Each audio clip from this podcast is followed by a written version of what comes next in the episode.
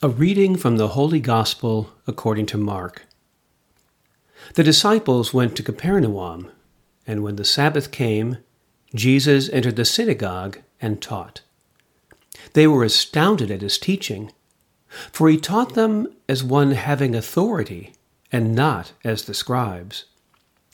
Just then there was in their synagogue a man with an unclean spirit, and he cried out, what have you to do with us, Jesus of Nazareth? Have you come to destroy us?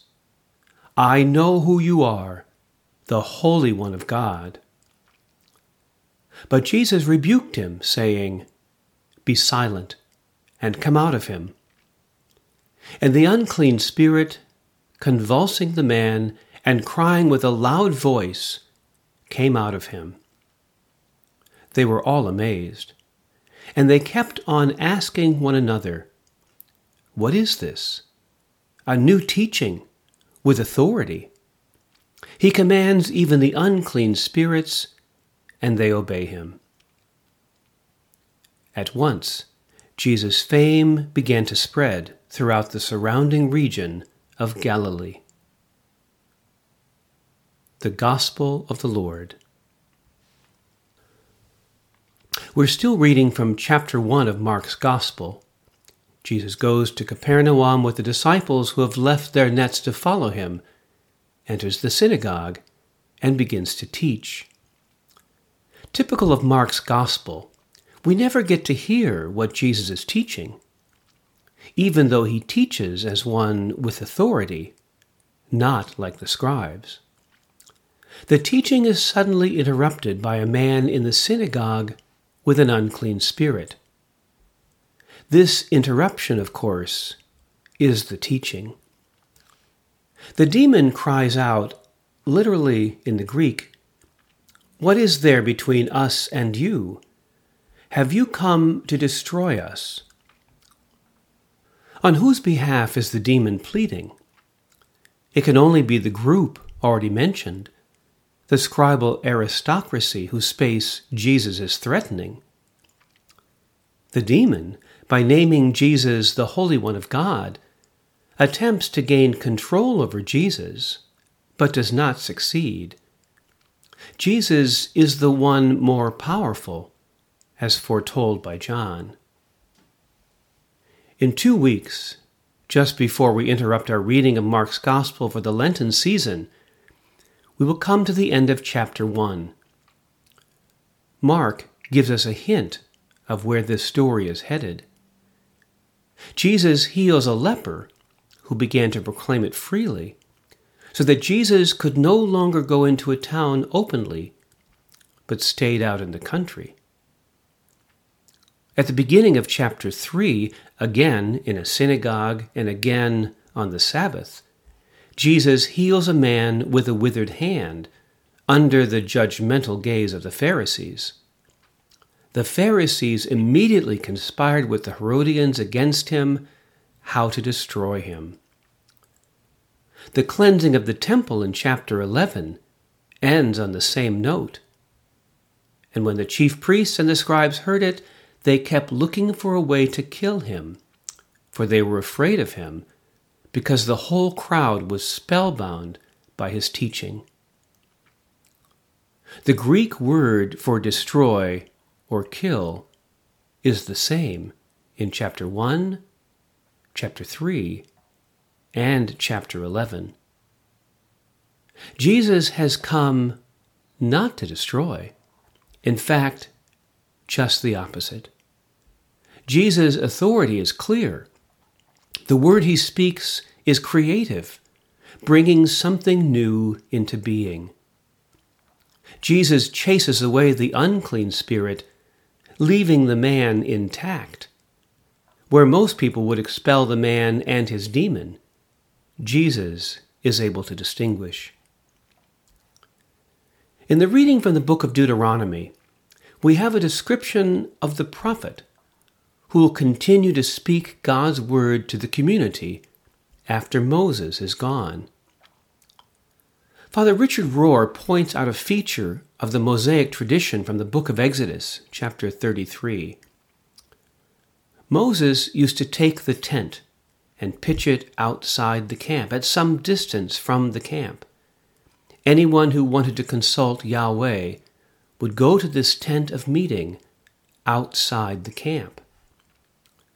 Rohr says that the tent of meeting is the initial image and metaphor that eventually became our much later notion of church. Moses had the foresight and courage to move the place of hearing God outside and at a distance from the court of common religious and civic opinion. This was the original genius that inspired the entire Jewish prophetic tradition.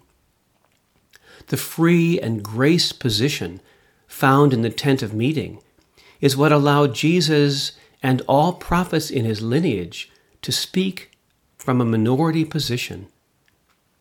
It's always less desirable compared to the comfortable and enjoyable places at the center and the top.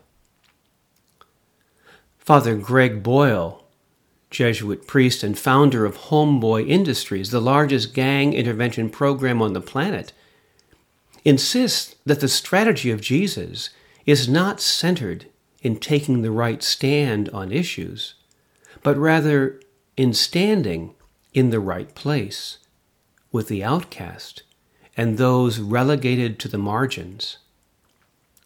Jesus was not a man for others, he was one with others.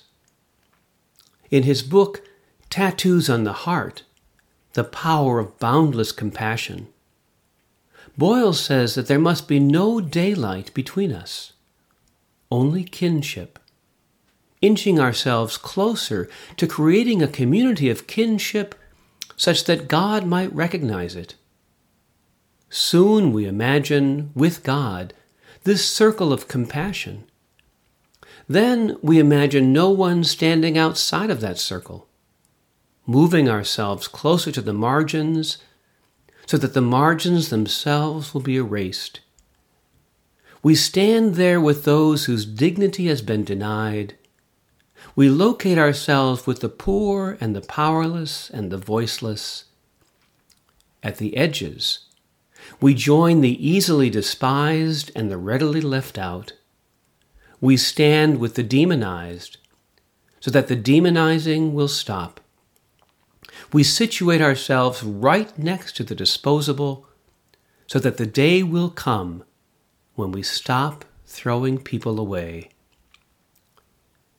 the Catholic pro life stance comes out of this same prophetic tradition. We start at the very bottom with the unborn. Only from that place can we be sure that no human being is left out.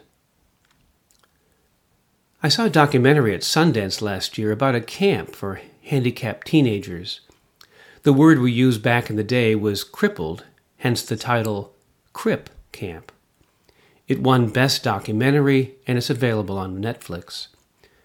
I had worked at a day camp for handicapped children for several years when I was in college. The film begins with original footage from the 1970s camp season. Most of these young people had never been away from their families before. It soon becomes apparent that this is the first time in their lives that they experience themselves not as persons with disabilities, but as human beings. This was such an empowering experience for them that some of these campers went on to become the leaders of a national movement that demanded civil rights protection to individuals with disabilities. In 1990, they were instrumental in getting the Americans with Disability Act signed into law. At the end of today's Gospel, Mark returns us to the theme of authority and teaching. Now we know that he is writing about the kind of teaching which liberates, which discerns the demonic powers which oppress people, and seeks to bring about new beginnings.